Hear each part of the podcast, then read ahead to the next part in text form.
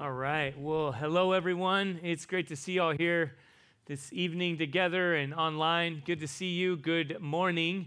It's uh, a good time to gather here in this Advent season. This is our last week together as Redemption Tucson. As Jenny said earlier, I want to just make you aware of a couple things that on uh, Christmas Eve, we are partnering with Mission Church and um, definitely invite all of you and, and encourage you if you know anyone who wants to participate in that in that service um, in some way to please. Um, I'm going to go ahead and move this out of the way here for right now, but um, uh, yeah, to please join us. We're we're excited to to gather in that way. We have again at the um, at the annex. Actually, it's called the the uh, the festival grounds at the annex. And I want to make one quick shout out. They say, whoever they is, that everyone's challenge is no one's challenge.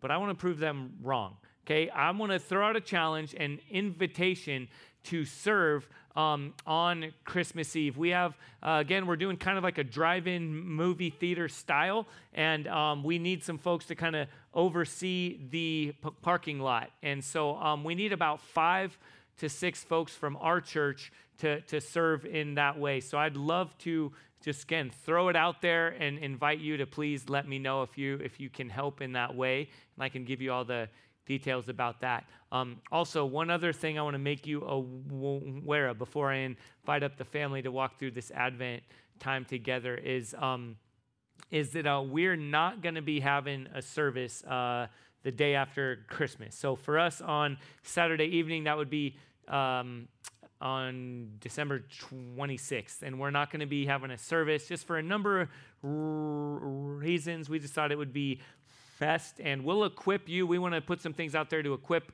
all of us to still worship as families in some way. So, again, keep your eye out for that online or for the email that we send out. But um, yeah, I just want to make you all aware of that. And then we'll pick back up in early January together and kick off a new year together. Amen to that? Yes. Well, let me introduce now our um, Advent time. As we've been doing each week, as you see here, in this Advent season, we're building our anticipation for the coming, the second coming of Jesus as we remember his first coming. And each week we've gotten to hear from a family and kind of prepare us to walk through a theme. And I'm very excited to invite up the Johnson family. So, will you all go ahead and uh, clap and welcome them up here together? Here we go. And um, yeah, well, great to have you all up here together. Johnson family, yeah, go ahead, move in there. I, I don't need to be um, in the way there. I'll move out here. And um, yeah, would y'all go ahead and please just introduce yourselves to us, your, your family, and then share with us what this theme of love, uh, how that's impacted you all? Yeah. So we're the Johnson family. I'm Becca, and this is my husband Joel, and his parents Camilla and Dan. Um, and we're also, we have a brother in law and sister, Kendra and Alex Alvarez, who are just joining us in spirit via, via the um, online right now. That's great. All right, well, Dave asked us to um, share our Advent from a very personal perspective, so we're going to get really real with you here. Mm. Um, Advent has always been for our family a very joyous time. It has been filled with um, Christmas plays and music and adoptive families and just lots and lots of fun. Mm. Um, this Advent has been very different for us. Um, we have, in the last four months, lost five family members. Um, wow. And I just want to preface that with saying none of it had anything to do with COVID, um, just to relieve any concerns. Um, we have lost um, two very beloved aunts. Mm. Dan has lost his father, and my, I have lost my father, and we are currently walking through the loss of um, a very loved baby, um, a, a, miscarriage for our daughter and son in law. Um, and so the message last week was very powerful for us as Tyler talked about how the greatest sorrow is that broken relationship. Mm. And the greatest joys are those treasured relationships. Um, we have experienced all of that. Um, very beloved relationships with our aunts and, and with Dan's dad. A very broken relationship with my father, um, in that no matter what any of us have tried and our kids have tried, or it just didn't matter what we what we extended, um, it was refused by my father, and so to have him pass without any restoration was very very hard. Um, uh, in uh, the Bible Project has a wonderful Advent series right now. I'm sure a lot of you um, have experienced that. It talks about agape love is a choice to seek the well being of others more than yourself, a love that extends even to those that reject us. Um, and this has definitely been what we have been walking through hmm. um, mm. because we have definitely experienced the blessing of love from family members, but also um, that rejection that no matter what we did couldn't couldn't get surpassed. Um, we have been able to deal with that though because of presence, um, being in God's presence, and that, you know that's been a range. Mm.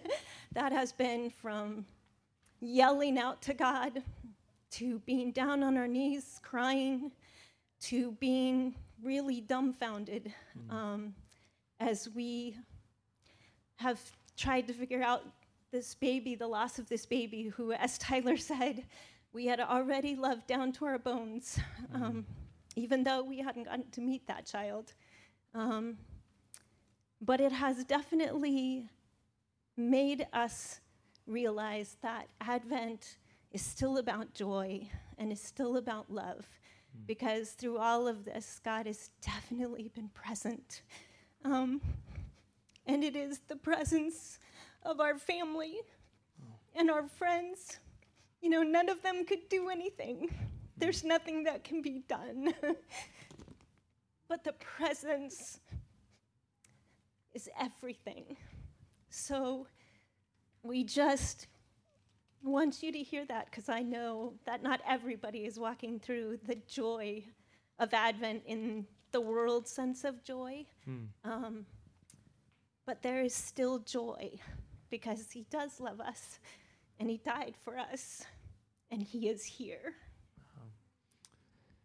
And I'll just add to that. Um, Beck and I recently reread through uh, C.S. Lewis's Great Divorce um, last month, and if you know that book, it's uh, a fictional um, uh, idea of a bus ride from hell to heaven and the conversations that happen across those sides. And in one of the exchanges, um, a man says to a woman who is in, in heaven that if you really loved me, if you had ever really loved me, you would leave this in order to go and be with me.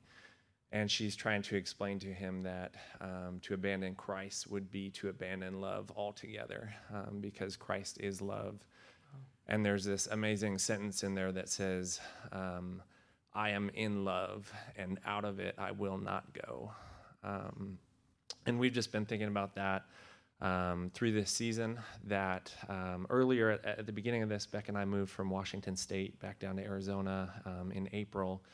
And so we were also kind of just walking through the loss of, of that community that we had grown really close to. And um, and in a season where it was challenging to build and participate in community again. And and I think it, this year has been a bit of a heart check for us um, because it's easy to realize that um, to think that oh we're participating in community and that leads us into love, um, and that's really true in a lot of ways, but. It's also easy to to to reach community and to settle there and to settle in that comfort. And I think this year has been a reminder that um, as Dave said a couple weeks ago, that all those good things are are wonderful, but they fall short of intimacy with God. And so, when we rework that and we go the other way, when we are in Christ, we are in love, and then that spills over into everything else and, and satisfies everything else. Um, so I just wanted to read a, a short passage from 1 John chapter 4.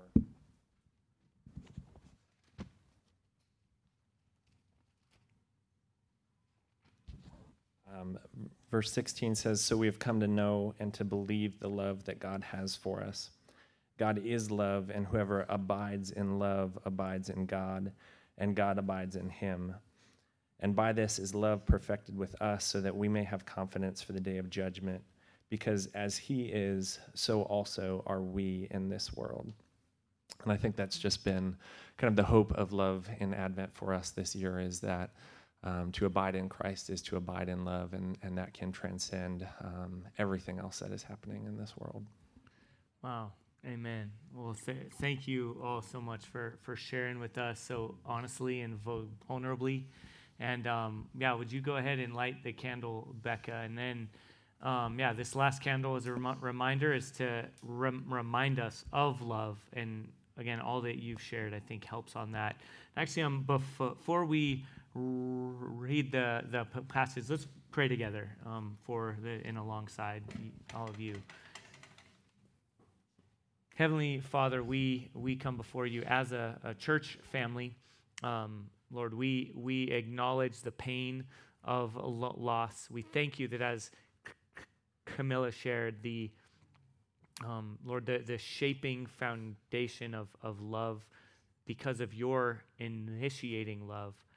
Um, Lord, that we can um, extend to each other, that we can hold on to with hope and with assurance um, amidst great loss. And so, Lord, we want to pray alongside the Johnson family. Lord, we pray that you, Lord Jesus, the, the great comforter, um, Lord, the, the great cardiologist, the heart surgeon, um, Lord, we pray that you will, you will comfort um, through friends, through family, through our, our church, but ultimately through your word, through your Holy Spirit, through your good news, um, your presence. And uh, again, we, we thank you that, that we can know what love looks like and how that shapes our lives, even amidst great tragedy and lo- loss. And so we pray that you will continue to shape us by your gospel. In your name we pray, Lord Jesus. Amen. And now, church, will um, all of us stand, please, as we read God's word. As a reminder, as we do every week, we read or we stand out of reverence and awe. and just in closing, thank you for the love of this family of this church and also of our blood family relatives and welcoming us into this community. And this is from Isaiah chapter 65, verse 17. For behold, I create new heavens and a new earth, and the former things shall not be remembered or come into mind. Please, this is the reading of the word of the Lord. Please be seated. All right. Thank you, Johnsons. Yeah, let, us go ahead and thank them again. A little. All right. Hello. Uh, if you're just tuning in or just came in, um, again, my name is Dave. I actually think I forgot to introduce myself earlier. I was the uh, voice off screen there. Um, but you know, this in this time, as we get into this uh, this last Advent sermon together. Um, we're looking at this idea that we've been walking through of the, the kingdom, joining in Jesus' prayer that he called us to pray, Your kingdom come, your will be done. And each week we've walked through a different aspect of Jesus' kingdom. And this week we're looking at his forever kingdom. And my hope in our time together right now, and if you will go ahead and turn to Isaiah chapter 65, that'll be the primary passage we're going to walk through. But my hope, I'm going to share a few quotes and different things. My hope is that by the Holy Spirit, that the Lord will help awaken our imaginations to, to, to, to build our hope, to build our expectations, to build our anticipation for what is to come and for how that shapes our lives right now. And so, with that, as the Johnson family did so well and so honestly and authentically. Let's just acknowledge like this question what do we do with Christmas 2020? We were joking, my wife and I, that um, we actually went to a New Year's Eve party with the Winneck family. They might be outside or they're, they're often here. They're a family in our church. And um, their theme was Roaring 20s right? And it was this idea of, oh, the 20s, just go into it. It'll be so fun. It'll be so, so, I don't know, smooth. And right, it has been nothing but that. But what do we do with that? I think we have a couple options. One is we can, do we just kind of skip it? I know as a, as a family, we're one of those families or folks that I, at least, there's an internal debate about when you can listen to Christmas music or not, and when you can hang up your lights and not, and all that stuff. And I'm very much of the mindset that starting on Thanksgiving, you can do all those things. And then sometime within the first week after New Year's, those things need to come to an end. And that's the window. But with that, I love when we're in that window. Well, this year, the day after Thanksgiving, as we're opening boxes and hanging up lights and stuff, all of us just sort of agreed like it doesn't really feel the same this year. So we could just skip it, right? What's the point? If we're not able to be with family, um, there's so much we can't do. Should we just kind of skip it, not taint all those joy filled m- memories and just kind of move on until next year? Hope it gets better. Or we can we can pretend, right? Slap on a smile. You will be happy, kids. We're hanging up lights right now. We're gonna put the star on the tree, and we're just gonna we're gonna force ourselves into, you know, the joy of this season. But that totally misses it, right? That's fleeting. Let me share a, a quote from a gal, um, a theologian and professor, Christena Cleveland. And this is what she says about this Advent season. We've been tricked by chocolate filled Advent calendars and blissful Christmas pageants that gloss over the very real evil that makes the Messiah's coming so very necessary, so very loving, and so very heroic. Advent isn't a holiday party. It doesn't pressure us to conjure up a hopeful face, ring bells, and dismiss the foulest realities we face. Advent isn't about our best world, it's about our worst world. I think we eat the chocolate and put on the pageants because we want to face, because we don't want to face the worst. Advent is an invitation to plunge into the deep, dark waters of our worst world knowing that when we resurface for air, we will encounter the hopeful, hovering Spirit of God. You see, the gospel, the advent, the coming of Jesus, entering into our broken darkness, and then promising to come again, his second advent, his second coming. Because of Jesus, because of the gospel, that enables us to look at the very worst, darkest things we face square in the eye and say, This won't last. No matter how difficult, no matter how tragic, this is not the end. So we enter into this story as Dan read. Pick up with me in Isaiah chapter 65, verse 17 where we see this promise. This is so far before Jesus even shows up on the scene, before Christmas at all, right? Where this is this is God talking to his people who have been through a whole series of ups and downs and tragedies and difficulties, and God begins to help his people understand what is to come. This is the new heavens and the new earth. Beginning in verse 17, he says this For behold, I create new heavens and a new earth. And the former things shall not be remembered or even come to mind. But the glad but be glad and rejoice forever in that which I create. For behold, I create Jerusalem to be a joy, and her people to be a gladness. I will rejoice in Jerusalem and be glad in my people. No more shall be heard in it the sound of weeping, the cry of distress. Nor no more shall there be in it an infant who lives but a few days, or an old man who does not fill out his days. I don't think Camilla knew where we'd be this evening when we spend time talking about the forever kingdom of Jesus and I didn't know all of what, you shared. And I want to say I'm, I'm sorry, and my heart breaks alongside you. And having lost my, my own dad during this COVID season, and um, having family and friends and ourselves as well, having lost. As a church, we've had to, um, actually, the first funeral of our church was a child. And that's not the way it should be. And the gospel, the good news of Jesus, allows us to look at the most broken places in our lives, in our world. These things are written, no more will these things happen because they currently do happen. Because children die, perhaps before they're even born. Children created in God's image. Life ends. That's not the way it should be. And yet, the promise here is that a day is coming when those things will cease. And this author, Isaiah, continues in the second part of this verse where he says, The sinner, a hundred years old, shall be accursed. They shall build houses and inhabit them. They shall plant vineyards and eat their fruit. They shall not build and another inhabit.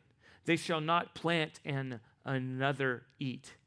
For like the days of a tree shall the days of my people be, and my chosen shall long enjoy the work of their hands. So that, that whole part you and I might not know upon just first looking at, but this is a reversal.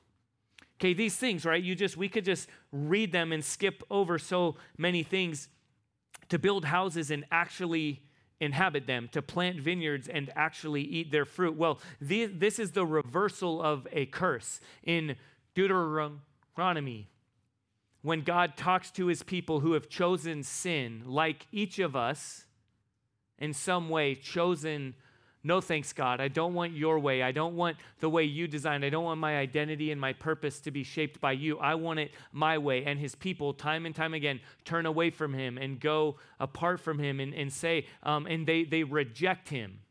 And so the curse is not just God, like, well, fine, I'll give a, a curse on you, a vex on you. A curse is the reality of not God, is the reality of life apart from our Creator. It's unreconciled relationship. It's brokenness in how we interact with God and how we interact with ourselves and how we interact with each other and how, how we interact with the world at, at large. And so this is a, a, a hint or a shadow or, a, or an outpouring of even the first curse in Genesis chapter 3 when sin entered into the world, God says, Okay, you have separated from me. Here's what that's going to look like in, in including work, right? That last verse that I, I read says, My chosen shall long enjoy the work of their hands.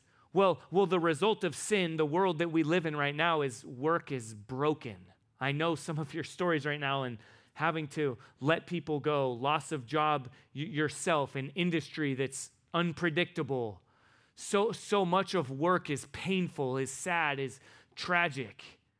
You know, I know for me, every, you know, pastor work, it's, it's, man, my back hurts at the end of the day. It's, all right, I'm sweating. No, it's not in that way. It's not like you don't get buff like being a pastor. You know, like, man, your arms are looking swollen. Have you been praying a lot? You're really, you know, it's not how it works. But it's still difficult at times. This season, work has been difficult.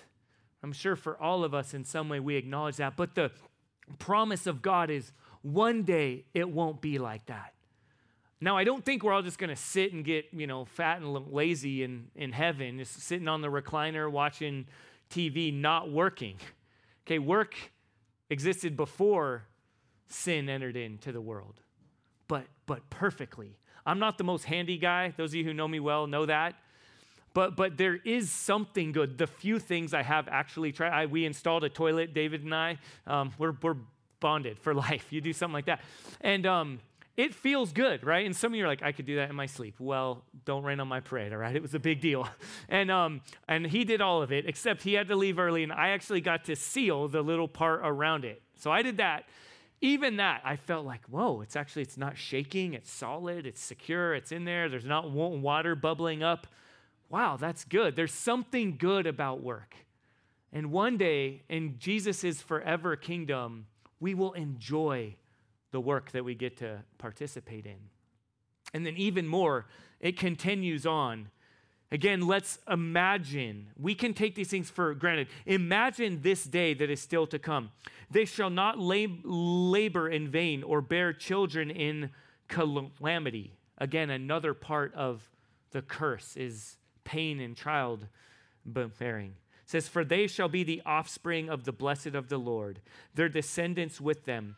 Before they call, I will answer, and while they are yet speaking, I will hear just like that day before sin entered in, before Adam and Eve chose to turn away from God, we, hear that God was walking in the cool of the day in the garden, and they would hear his voice and would delight and would run toward him. That kind of relationship will be reconciled with our Creator.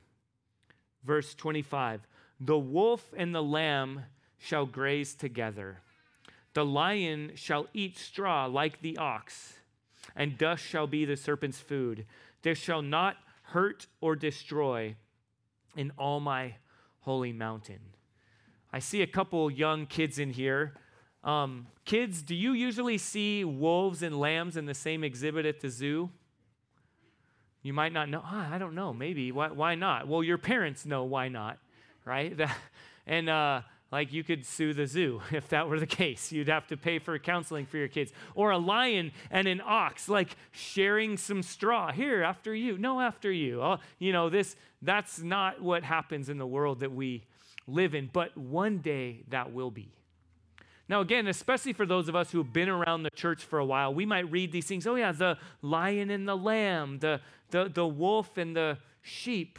Okay, yeah, and move on. But imagine like, we need to help each other. We need to help our kids, parents, grandparents. We need to help enliven our imaginations for the day that is still to come. In the promised kingdom, the forever kingdom of Jesus, what will it look like? All right, those of us who are in Tucson, okay, imagine a perfect Tucson. Okay, what does that look like? I don't think it means oceanfront property in Arizona. Some of us like think, oh, heaven one day, it'll be everything I want and everything I imagine, all this. But somehow it will still display God's glory and his splendor and his creativity and his beauty. I don't think it means that we will all of a sudden just not need San Diego anymore, right? Because we now have it right here in Tucson. But somehow across this restored world, there will still be mountains somewhere else and still be oceans somewhere somewhere else and, and different climates and different places. And I believe there will still there will be a restored desert. Imagine what that looks like. It probably doesn't mean we ever have 115 degrees again, right? It probably means still hot and dry, but somehow perfect. Imagine running along the Santa Cruz River that's flowing yeah, can you? I mean, this is exciting. And then where it meets the Rillito. I'm an adventure like monger. I love like I imagine that being like a pretty tumultuous like water right. It's like crashing into each other where the Rillito joins the Santa Cruz and then continues to flow. And I like to imagine you could probably like cannonball into that and you're like you know you're trying to go and then okay you finally get off and you dry and then you get off and then you now turn and you're on the Rillito where I've run up on coyotes multiple times. I've shared these stories. Sometimes I'm like, it's super hot, and we're both like, all right, whichever one of us drops first, the other one wins, right? It's been, and they're usually mangy, nasty looking coyotes. True story. One time I ran upon a coyote eating a rabbit. it was disgusting. But imagine, like in our context, right? We, like we need to bring this home a little bit. A mountain lion, one of my most terrifying things is imagining running up on a mountain lion. I talked to um, the Johnsons earlier who went on a trail run today, and imagine you're on, you're running alongside one of these r- rivers, and the mountain lion's on this side, and then a deer on the other. They're drinking water, and somehow it's perfect and it's good. That's the day that we have to come. We need to help each other imagine, not just like I read earlier with eat some chocolates and sing some carols and hang up some lights and just pretend it's not that bad. No, the good news of Jesus means we can look at the very worst and know this isn't the end of the story. Amen. The end of the story is far more than we can hope or ask or imagine. It's the Santa Cruz and the Rito flowing. It's perfect, it's beautiful, and it's good. C.S. Lewis helps. Okay, helps us grow our imagination. Parents, if again, like me, you're not that creative and you don't know where to start, read through the Chronicles of Narnia with your kids. Have conversations about it. Let me read with us one section from the last book, at least chronologically, the last battle. So, this is after the brokenness, the sadness, the difficulty, the death, the, the tragedy. And then C.S. Lewis writes this last part. The difference between the old Narnia and the new Narnia was like that.